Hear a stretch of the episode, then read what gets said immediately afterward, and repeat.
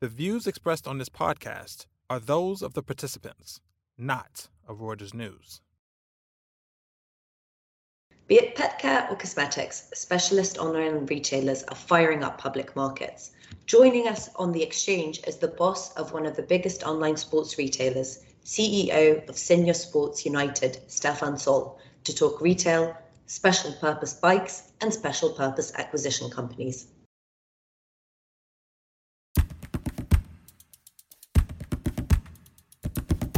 To The Exchange, a podcast about business brought to you by Breaking Views, the opinion and financial commentary arm of Reuters. I'm Dasha Afanasieva, a columnist in London. Retail has changed a lot in recent years. We've seen lots of existing brands that we already know go online, but we've also seen e commerce only retailers clean up. Companies like Signa Sports exemplifies that gear change. The German company is actually a bunch of specialist sports shops targeting enthusiasts in biking, tennis, team sports, whilst also doing the back end fulfillment of orders. Its chief executive, Stephan Zoll, joins us now from Berlin. Stephan, could you explain what's special about your business model? Yes, and hi, Dasha. First of all, hello. Hello. Hello. Yes, what's special about our business model? We're a group of sports specialist web shops, more than 100 web shops in more than 20 countries. And we're selling uh, sports equipment in the areas of uh, bike, tennis, outdoors, and team sports, which is mainly soccer or football. Um, that's one part of what we do. And the second part is that we have uh, are powering these web shops through a platform that's basically the leading sports e-commerce platform. And that's powering our own shops and the speciality is that it's not just doing that, but it's also open and you know third-party client ready, meaning we also support third parties, which can be communities, which can be brand partners, associations in our ecosystem, and it's also a connection with offline retailers in our verticals that we connect with and that we do various services with. So that's eventually what Signa Sports United does, and uh, very very happy to to be here. Uh, great to have you. Um, but why? So you went the highly acquisitive route. So you've actually been buying up lots of the, the regional brands. Why have you done that? Why not just build out, you know, brands in various countries that appeal to people? Yeah, so we've basically done both, right? We have we're coming from a very strong growth track record from organic growth track, which is 25% over the last three four years. So we've growing our web shops, you know, very much organically. However, the market in which we operate is very fragmented. There's many, many smaller or mid-sized regional players in, in the sports world, also in the sports online world. So we saw very early on an opportunity to accelerate our growth by consolidating, you know, some of these players in our group. Hence, you know, organic growth and inorganic growth have been the source of our of our growth over the last years. And in terms of logistics, how difficult is it to integrate, you know, those retailers? Because you're also quite kind of international. So what's what's the process for doing that, and is it quite tricky? Yeah, so there, there's a couple of things on logistics, right? First of all, as we operate uh, as specialists, as, as I said, right? Uh, take bike, for example. The typical logistics process is not just a pick, pack, and ship process, which you would see in a typical e commerce warehouse, but it's a pick, assemble, pack, and ship process. So that means that you know we don't get the bikes, the full bikes that we ship to consumers, fully assembled from our suppliers. We get it in parts delivered to our warehouse. Then in our warehouse we basically assemble it, right? Often customized uh, to our consumers' needs, and then we ship the fully assembled bike, ready to ride, basically to our consumers. And that's a very special special expertise that we've built and automated over time. So it's a very very good USP here for us. Hence, if we now acquire you know smaller bike companies right? We, we tend to uh, benefit or keep, or plug them, if you wish, into that fulfillment system so they can benefit from that. For example, we've done that with an acquisition that's been in 2017, Pro Bike Shop out of France. They used to sell just bike parts, accessories, and a lot for the expert bike segment in, in the southern parts of Europe. And we have plugged them into our fulfillment operations for full bike, and hence they also now sell full bikes uh, through their website, for, for example. What's also interesting is that your customers spend quite a lot on biking, but they're not professional bikers. Could could you explain what kind of cyclists they are, and the same for the for the other sports? Um, you know, what sort of trend for consumers does that exemplify? Sure. So we do have uh, athletes, obviously, among our customers, quite a lot, right? But as you said rightly, uh, we also have quite a lot of amateurs, I would call them, or people that just enjoy uh, riding a bike or being active in, from a lifestyle perspective. Now, one thing that that basically uh, characterizes them uh, across our verticals is that they're very enthusiastic about those things. So um, they care for what they purchase in terms of equipment.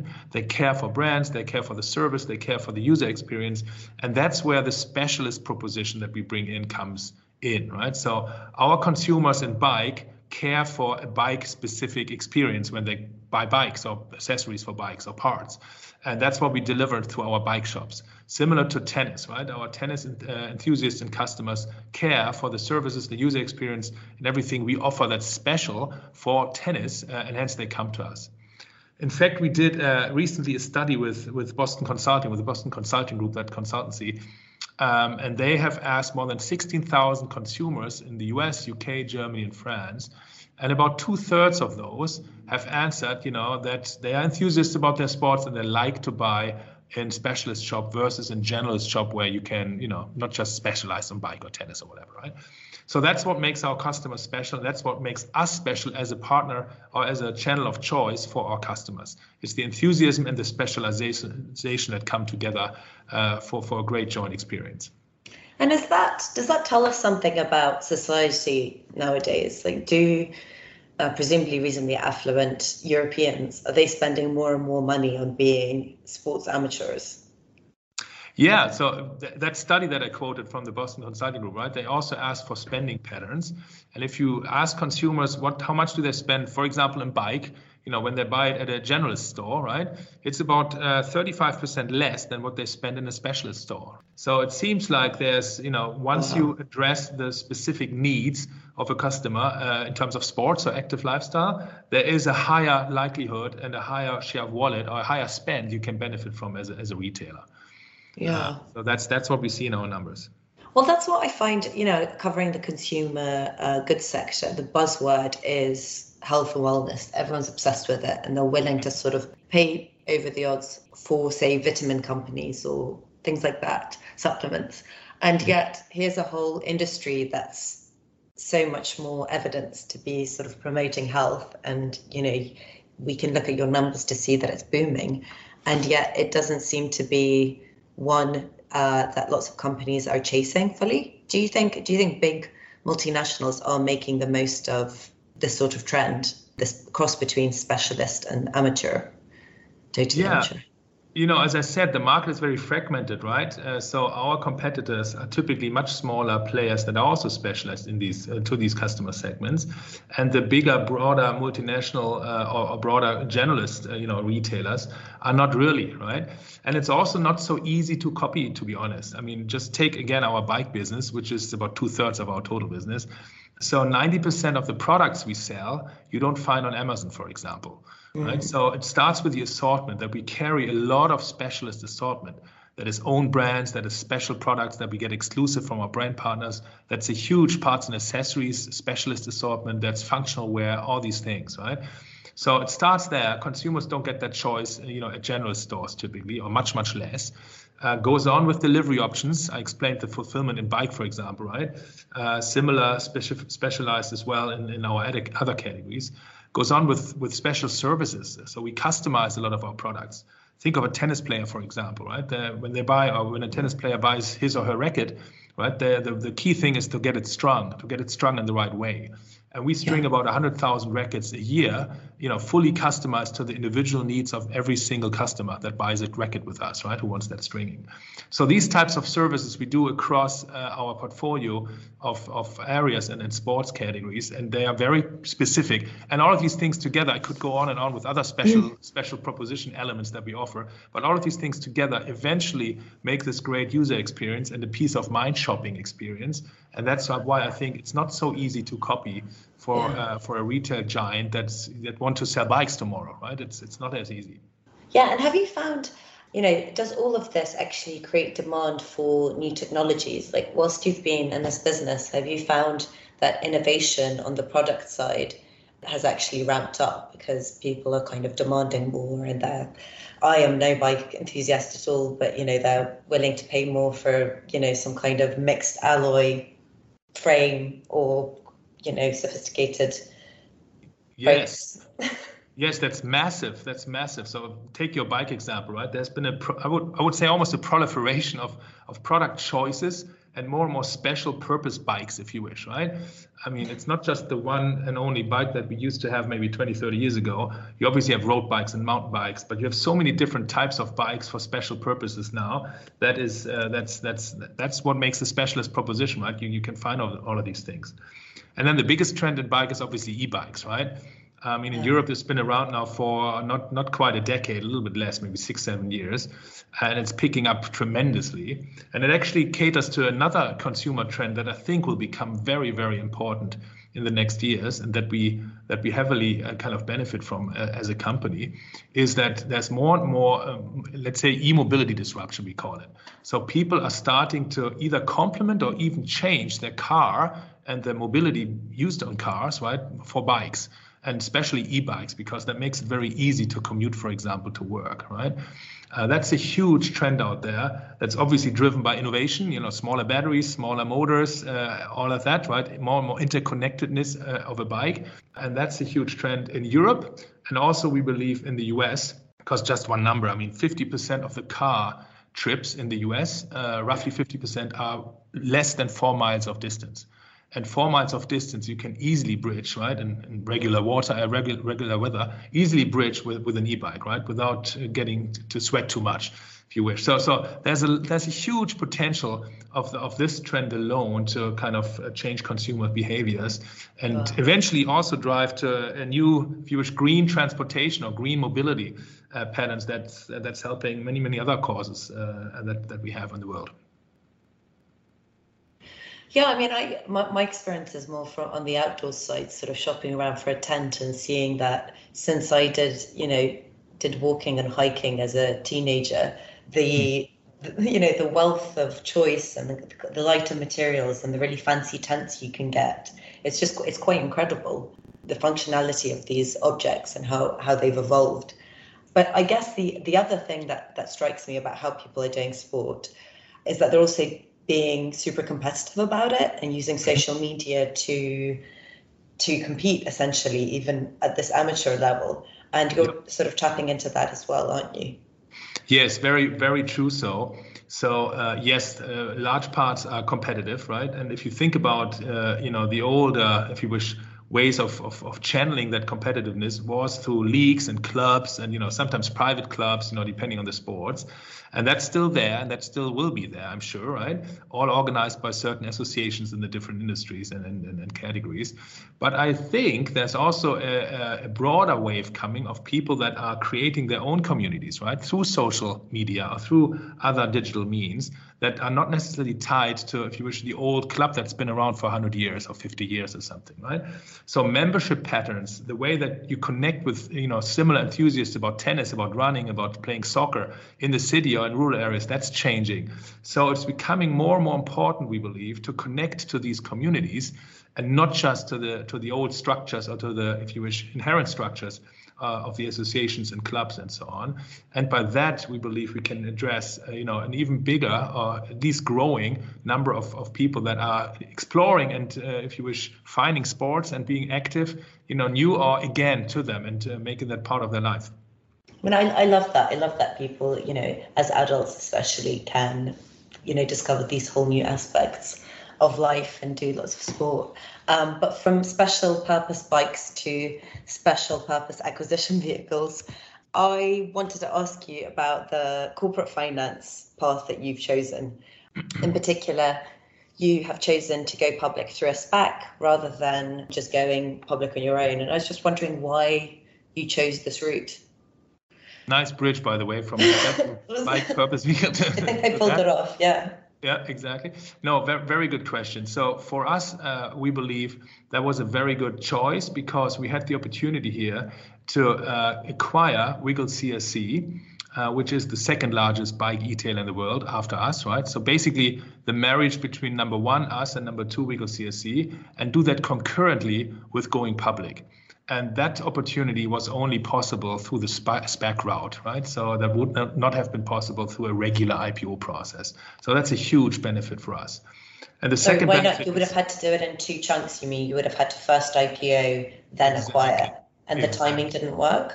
Exactly. Well, you never know, right? I mean, uh, mm. M&A deals, you know, are hard to predict, right? So the timing here was, I think, very good because we could do it in parallel, and hence, you know, don't run the risk of maybe missing out for the one or the other, right? So I think that was very good. And then the second advantage of the SPAC route for us was that we can, this was a good way for us to enter the US in terms of becoming a public company. And the US is a growth market for us. Right? We certainly are large in Europe and has a lot of more growth opportunities here in Europe. But through our latest two acquisitions uh, in the US, which are two tennis online retailers, uh, we, have entered the US with tennis, and we intend to enter the US as well in a stronger way in bike. So having a public currency in the US on the New York Stock Exchange, right, uh, is giving us, we believe, a, a big entry point here and a good starting position to to also conquer parts of that market in parts of our categories. Just back on this kind of timing acquisition point, you are collaborating with Ron Burkle. I think he's he's chairman as well. And is the was the idea that he kind of brought in this acquisition and brought it all together and is therefore and also put some of his own funds in. Is that kind of the role he played in making all of this happen? Uh, not quite. So Ron Burkle is the spot, uh, the, the SPAC sponsor, right, uh, of yeah. Yucaipa, uh, and obviously a very, very famous, very successful uh, businessman, right, uh, with many, many, many things uh, on his plate uh, in terms of mergers, acquisitions, also in the retail space, in the sports space, and in the logistics space, right. So a lot of expertise there with him and his teams that we can benefit from. Hence, we believe a great partner for us uh, with him and Yucaipa as a SPAC. Uh, and he will be a shareholder, right? He also, as you know, has put in $50 million of his own money into the pipe. So not just the SPAC of Yucaipa that he sponsored, but also uh, his private money went into the pipe that supports the deal here. So we look very much forward to have him as a shareholder uh, in the future once we're live, or uh, once we're public. The um, th- that's one of the things I didn't um, I was interested in is he he sort of put in fifty million dollars, but you know on the post transaction ownership he's going to own, you know, but I think around double that in terms of equity value. How does that aspect of it work? So Ron Burkle will uh, be shareholder, uh, you know, in uh, A in his role as a SPAC sponsor, right? Uh, it's part part of that, and B in, in uh, as his, in his part as a as a pipe investor, right? And if you add those things together, that's why you get more than uh, the percentage that you just quoted. but as a SPAC sponsor, you don't have to put any capital in. Or no, no, but you get this the, the sponsorship, the promote, if you wish, the sponsor promote will be in shares, right? So that's how he becomes a shareholder through the sponsor promote. And the second route is obviously his pipe investment. And do you see more acquisitions on the horizon, or you know, are you set for now? No, we see more. and that's again that's a, that's one of the rationales why going public makes a lot of sense for us now uh, because it obviously gives us a, pub, a currency right that we can leverage to, to accelerate our journey here uh, not just on the organic side but also on the inorganic side of growth. So uh, as i said the market is very fragmented. There's uh, there's still a lot of interesting companies out there in our categories also related categories uh, that uh, have specialized in, in the things we like and that could benefit where we could mutually benefit from connecting and from bringing it together into our group. Mm-hmm. so uh, i think you will see us acquiring more uh, in the near future. Do you see much competition for these assets? Say from private equity not so much, uh, because obviously they are, you know, again, they're typically smaller to mid-sized companies, right? Specialists in their yeah. own, and we believe it's typically still founder-driven, right, or often, right? Mm. And uh, we have a very, very strong proposition here to take that company to the next level, ideally with the founder staying on board, right, as a minority shareholder typically. Um, so that proposition, we bring much more to the table than just money, if you wish. And typically, yeah. the interest of a founder, if he still is there, right, is to, to uh, not necessarily but but get the means of growing to the next level, right? Get the capabilities, get the access to uh, to technology and to talent, and all the things we bring, uh, we can bring, you know, on top of what what a private equity equity investor could do in terms of money.